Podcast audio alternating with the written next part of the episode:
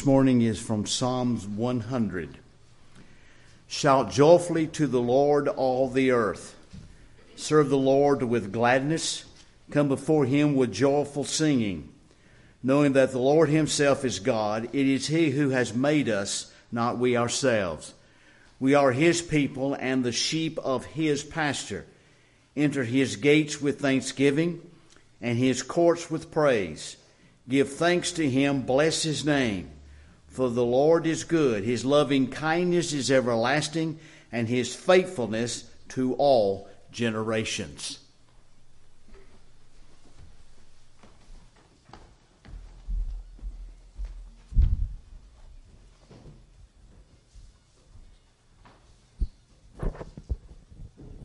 When you go to a job, whatever that job may be, you have to take a certain set of tools. Now, that tool set may be skills. You may have to have a certain skill set. You may have to know how to do certain things with tools that are provided. You may have to take certain tools that you use in your hands. If you go to do uh, carpentry work, you may have to take a certain set of tools with you, and they may come in a tool box. If you work on computers, you may yet have to take tools with you that come in a toolbox. They may not be as big, but yet they may come in a toolbox. When you do other types of work, I remember I've gone on mission trips and I've had to take tools with me. Those tools come in the form of a computer, books, uh, different things. I took those tools in a backpack. I've gone on mission trips and I've taken uh, a backpack with me. I would have computers, notes, cords, uh, flash drives. I would take a change of clothes, any number of things. I went with a friend one time and we were trying to get into Singapore. He had all kinds of wires and batteries and I'm say I'd made my way through and then all of a sudden I look back and there are 20 people standing at the uh, x-ray machine and they're stringing out wires and batteries and i just sat down. I said well i guess no hope of making the plane. Well we made the plane but i thought to myself man why in the world and what were you thinking this is singapore you can't even take gum into the country let alone a bunch of wires and battery they have almost a 0% crime rate they don't mess around you know but the point is you have to take uh, you have to take the right kind of tools when you go somewhere. You have to take the right kind of tools when you come to worship. When we, uh, when our girls were younger, we would take things with us for our girls. Sometimes we might bring snacks for them. We might bring paper on which they could write. We might take note cards to hand out. Of course, we would always bring our Bibles, and when they got up bigger, we would bring note cards for them to take notes on. The the uh, the the, the, the time to keep them preoccupied was over. When they got to a certain age, they had to begin to pay attention and to, to take notes and try to learn something and to at least learn to sit there and, and begin to learn to pay attention, just like all children do when they come to services and, and things of that nature. But those aren't the only things I've seen brought to the collective worship of God, just as those aren't the only things that you've seen. I've seen people read novels, and I'm not talking about the novel of the Bible of the history of man. I've watched people read fiction. Particularly, I've watched people read Harry Potter novels. Have you ever seen anyone balance their checkbooks, clip their fingernails? I have. Have you ever seen anyone read the newspaper in the worship assembly? I've seen that. I've seen people clip their fingernails, talk on the phone, play on the computer, pass notes back and forth. The list goes on and on and on. You'll see things from the pulpit you would have never believed that people would do while sitting in the worship assembly of God's people.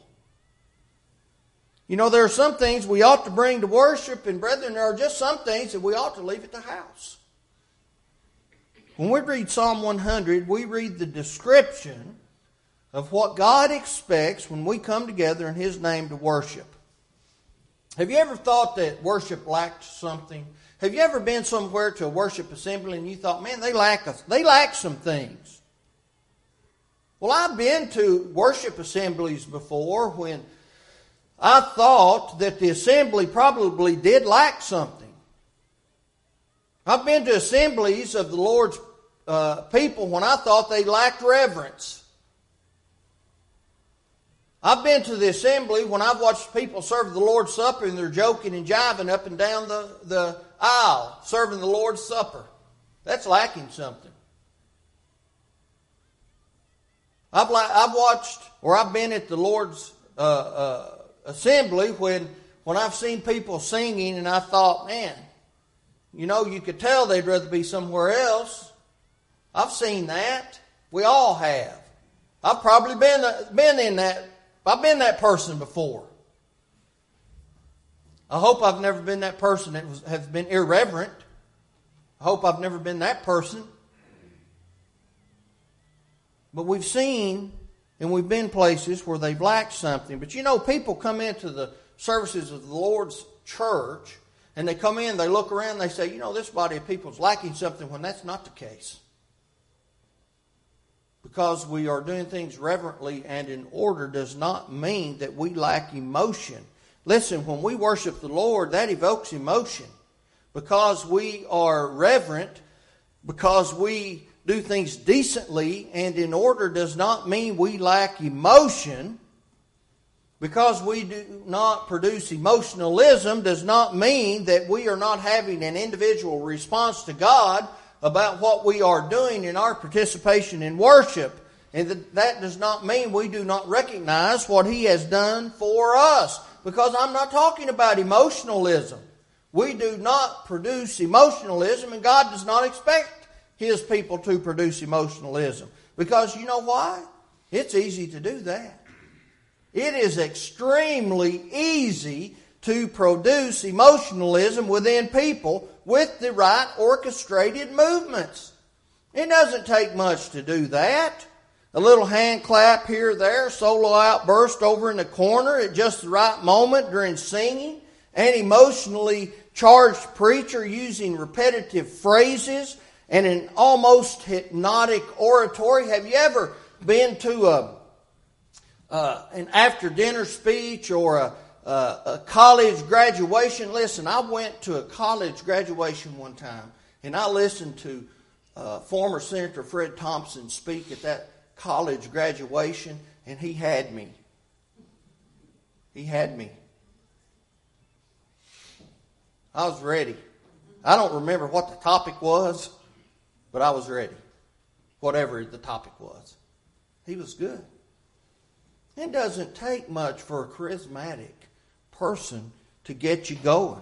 All of a sudden, you've got hands and bodies swaying back and forth. The atmosphere for emotionalism has been established. People will begin to participate that you would have never thought would do something like that. They begin to jump around, uh, wave their hands back and forth. They begin to shout. All the while, they attribute those things to God. Oh, yeah, I feel your presence. Is that God? I was at a funeral. I was at a funeral for a sister in the Lord's church. I preached that funeral. Now, unfortunately, that sister's family had invited a whole lot of denominational people to that funeral. And they had probably two or three speakers before I got there. And that went on for probably an hour and a half before I was able to get up there and deliver my sermon.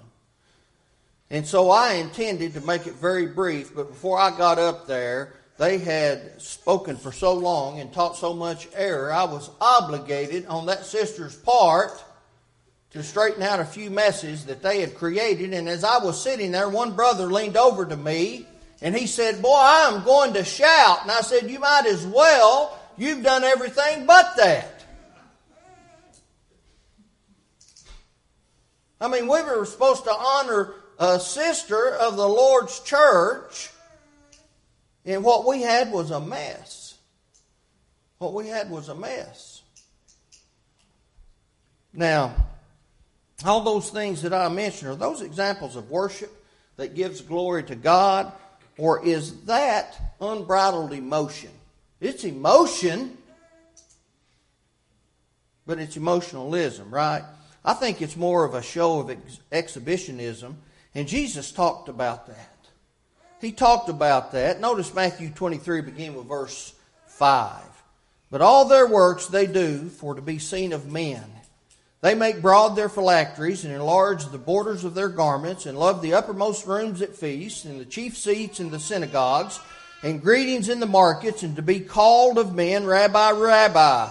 Jesus said of those people that they are who believe or say, My faith is greater than yours because I was yelling louder and my actions in worship showed I was more in the Spirit. That's what you see in the denominational world. I'm more in the Spirit. I jumped higher. I screamed louder. And you begin to try to have us talk with someone like that, and they scream over you. They talk over you. They won't listen to you. And somehow that means that their faith is greater. You know, listen, religion is not a competition. Religion is not a competition. Religion is between the worshiper and God. That's what religion is. Even when we obey the command to worship collectively together, even when we teach each other in song, it is still between the worshiper and God. My religion is not between me and my neighbor. It's between me and God. That doesn't mean I do not benefit from corporate worship. Of course I do. And of course it is a command. That's why Paul commanded singing and making melody in your heart to the Lord. Ephesians 5 19. What if the believer doesn't have the ability to speak? He can still sing within his heart. He's out of the yelling business, though, isn't he?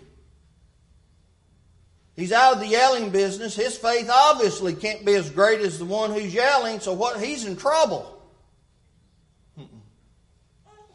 No, he still has a great faith, and he's able to worship. Welling up with emotion for the sake of being emotion or emotional and to be entertained is not religion. It is not sincere worship. It's emotionalism. It's not emotion. If it's better felt than told, that's emotionalism. That's not what Jesus taught. That's not what the Bible teaches. That's not what God expects. That's not what He wants us to, to bring to the services. Thinking about and considering our God should produce a variety of emotion in all of us. And that's what He expects us to do, such as contrition, sorrow for sin, guilt and pain at the necessary sacrifice of Jesus on the cross, a longing to be in the presence of God, a trembling awe of the glory of His presence and greatness of His power, humility in being uh, able to serve Him. That ought to be one of the greatest emotions that we feel. Thanksgiving for the, for the blessings that He provides. We just went through two seasons of, of uh, what has been commercialized as uh, uh, Thanksgiving and, and the, the ability to be together and to love one another. We ought to feel that every single day. Rejoicing and, and hope for the salvation that He supplies to us every single day.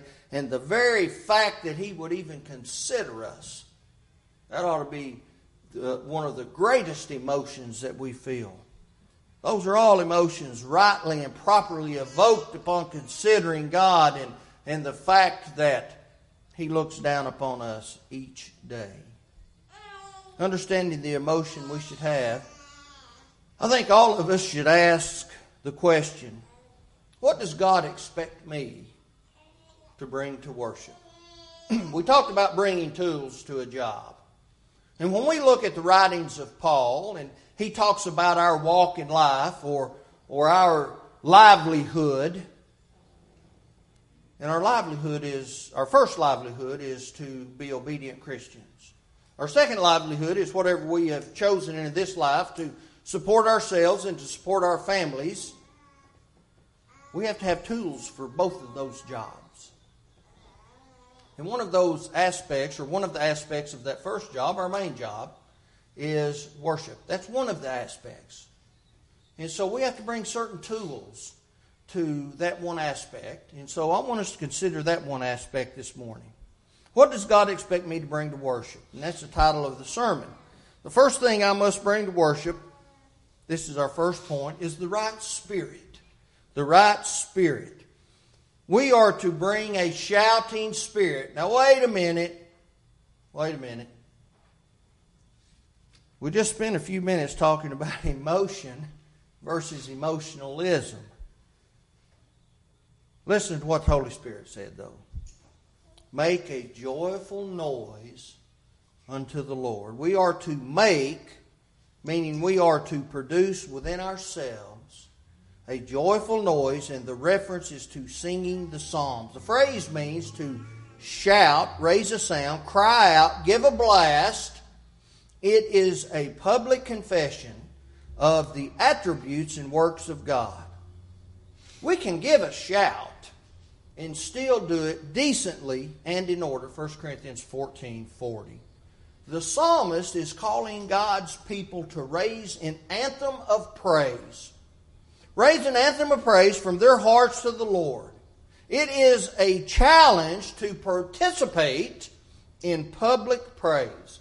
That's what he's talking about. We've been raising a shout this morning. We've raised a shout of public praise through song, through singing psalms, hymns, and songs. Spiritual songs, right? That's the whole idea. We, we are raising an anthem of our belief and our love of God in honor of Him. David described what God did for us when he said, He put a new song in my mouth, even praise unto our God, Psalm 40, 1 through 4. We're raising that anthem. Those songs of praise are to be sung among His people. And we see that in Psalm 100. David stated that. No longer do we sing the songs of the world. Now we sing to God who sought us and bought us. And we do it in the right spirit with shouting. That doesn't mean we can't sing secular songs, right? We talked about our walk, our livelihood. We have a, a main livelihood, that's to be faithful to God. Then we have a secondary livelihood, and that's what we do to to support ourselves and our families. Of course, we have other interests. But what's our main focus in life? Is get to heaven. Take our families with us, right? David described that for us. When we come together, our praise is vocal, it's visible, and it's public. We can't be afraid of that. I know one time Brother Jim Waldron was telling me about his work in India, and he mentioned a brother and and in India, they, they punished them greatly. The, the main denomination over there that was outside of the Hindu religion, the main denomination was Catholicism. And they held the jobs, and uh, brother said he was going to uh, become a member of the Lord's church, but he was going to keep it a secret because he didn't want to lose his job. Brother Waldron said, You can't do that. You can't do that. You have to let them know what you're doing. You can't be ashamed of being a Christian. See, what we do is visible, it's public, right? We have to be vocal about it. We have to, we have to do it with a shout. Isn't that what Peter and John, the rest of the apostles, did in Acts chapter 5? We're we going to obey men or God? We're going to obey God. And so we do it with a shout. We have to have the right spirit. The the right spirit will be a shouting spirit, but here's something else. The right spirit is a serving spirit. So we have to have the right tools. If we're going to worship God properly, we have to bring the right tools, right? So we have to have the right spirit, a shouting spirit, and a serving spirit. We have to serve Him. The word servant or slave, when used in this context of being a slave to God, means we voluntarily give ourselves to Him. We choose to be in bondage, right? We want that. How are you going to choose to be in bondage if you do it secretly? You don't want anybody to know it. See, this, this brother, or this one who wanted to be a brother over in India, he wanted to do it secretly. now, you can't do that, can you? That's not, that's not the way it's meant to be. Jesus said, No servant can serve two masters. For either he will hate the one and love the other, or else he will hold to the one and despise the other. You cannot serve God and mammon. See, that's what this brother wanted to do, and that can't be possible. All of creation belongs to the Creator. But when we choose to be servants of God, we become His willingly. We have to choose Him. See, we belong to Him already. We may not recognize that. We may not shout that.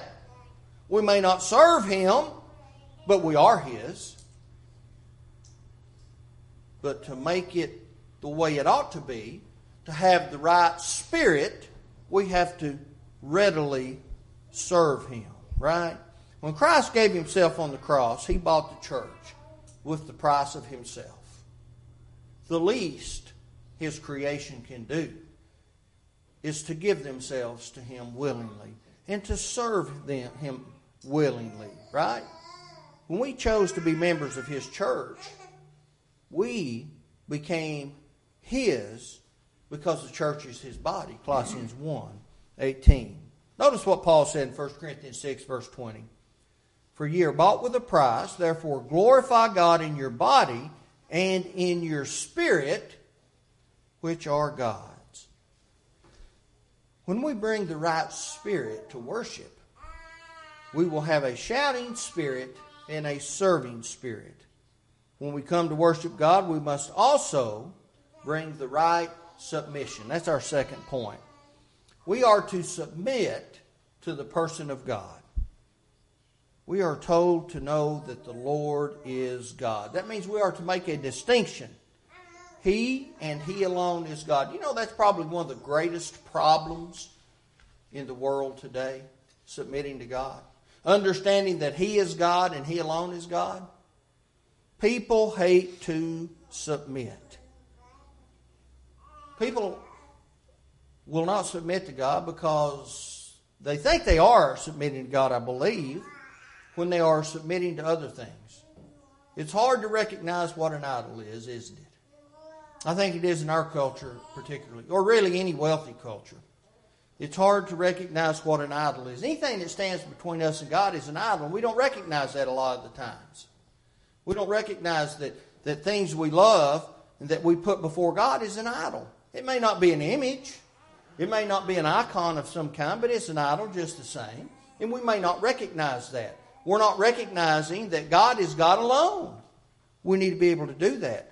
Sometimes we place finances or friends, social status, reputation, or anything that may be something we value higher. Have you ever crossed the dam on a Sunday and see someone in a boat fishing? That boat may be an idol. I don't know. Maybe they went to an earlier service. That I don't know. I'm not saying that's what they're thinking, but I've seen a lot of that on a Sunday. We have to be careful what we're placing before God, right? Anything that we dedicate most of our time, attention, and resources to that we're outside of God or that we're replacing God with, we have to be careful with, right? It's okay to have things and to dedicate time and resources to. That's not what I'm saying. We can do that. God doesn't mind that. But we can't do more for that than we do for God. We can't encroach on God's time with those things. They have their own time, right? They have their own time. We can have our family time. We can have our vacation time. We can have our hobby time. There's plenty of time for that. We have to give God His proper time. And if we have to cut something out, brethren, it can't be God. It cannot be God. We have to be careful. I think the reason some people have time or have trouble making it to worship service, to evangelistic efforts, or to any activity of the church is because they've got a God that isn't God. They've got a God that isn't God and they don't recognize that. That's going to cost a lot of people their souls. We are to pursue, Paul said, 2 Timothy 2 2, righteousness, faith, charity, peace with them that call on the Lord out of a pure heart, because we choose to submit to the person of God. Let's submit to God. Let's bring the right tools. Let's bring the right tools. Let's submit to the person of God. And let's submit to the purpose of God. In the psalm, we are reminded we are who we are because God made us. We owe it all to God. We would not have anything if God had not made us. We wouldn't have anything if God did not love us. We would not have anything if God did not choose us. We need to sit down and then we need to consider, take out a piece of paper and write down I've got a nice home. I've got four nice vehicles. I've got a wonderful family.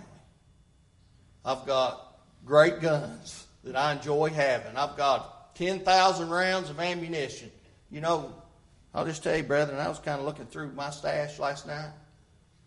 I'm not a conspiracy theorist, but I am cautious.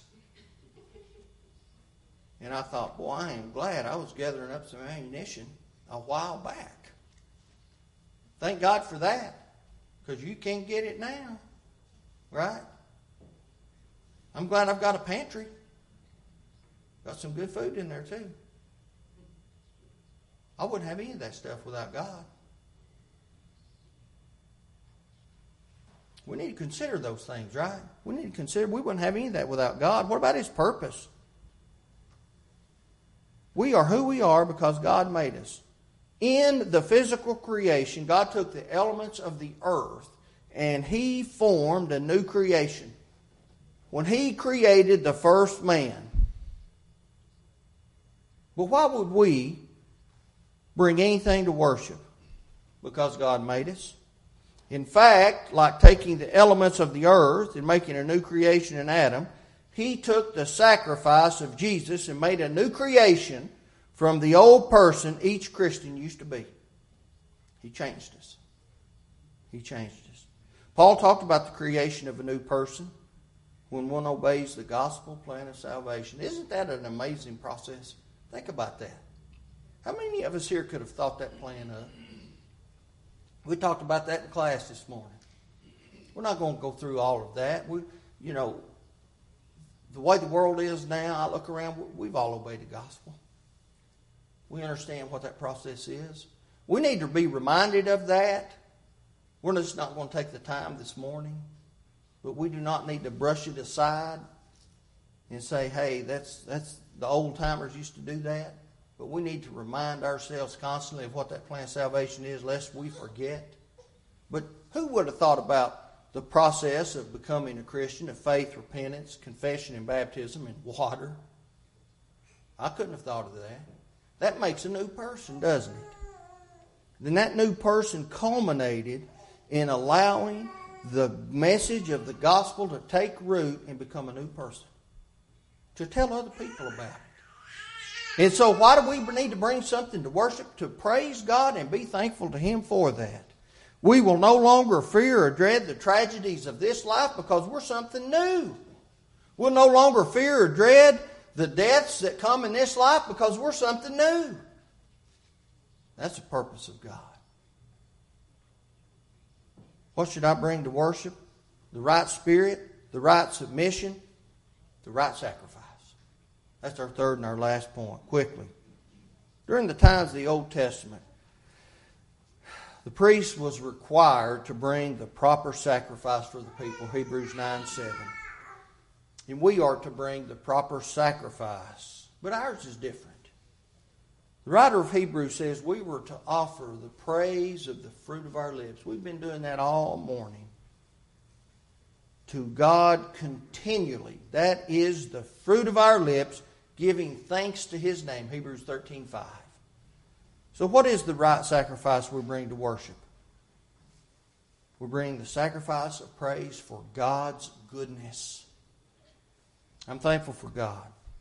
We're told the Lord is good. Everything God does is an expression of His goodness. Toward who? Toward what? Toward us. Toward His creation. We, we praise God because He's good no matter what happens in this life. It does not matter what happens, He is good. God is good always. Paul encouraged the reader Romans 8 28, and we know that all things work together for good to them that love God, to them who are the called according to His purpose. That does not mean bad things do not happen to good folks. That does not mean that bad things will not happen to us in this life. What that does mean is that God is good and we will be blessed one way or the other. It may be in the next life, but we will be blessed. We also bring the sacrifice of praise because of God's grace, because He's good and because of His grace.